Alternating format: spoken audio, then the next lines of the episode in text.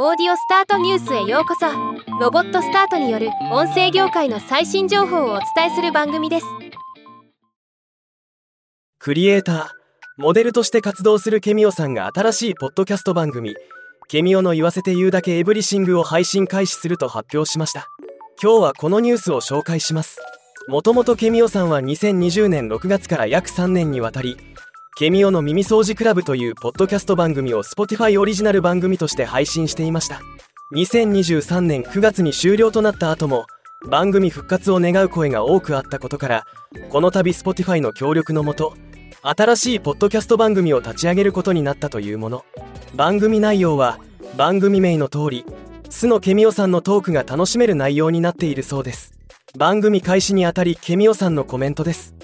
地球上の皆さんケミオです。この番組はクリエイターモデルとして活動するケミオが何でもかんでも思ったことを言わせてもらう番組です。一人でベラベラ喋ったりたまにはゲストの方をお呼びしちゃったり視聴者の皆さんからトークトピックを募集したり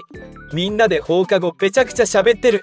そんな番組になったらいいなと思うのでぜひ聞いてください。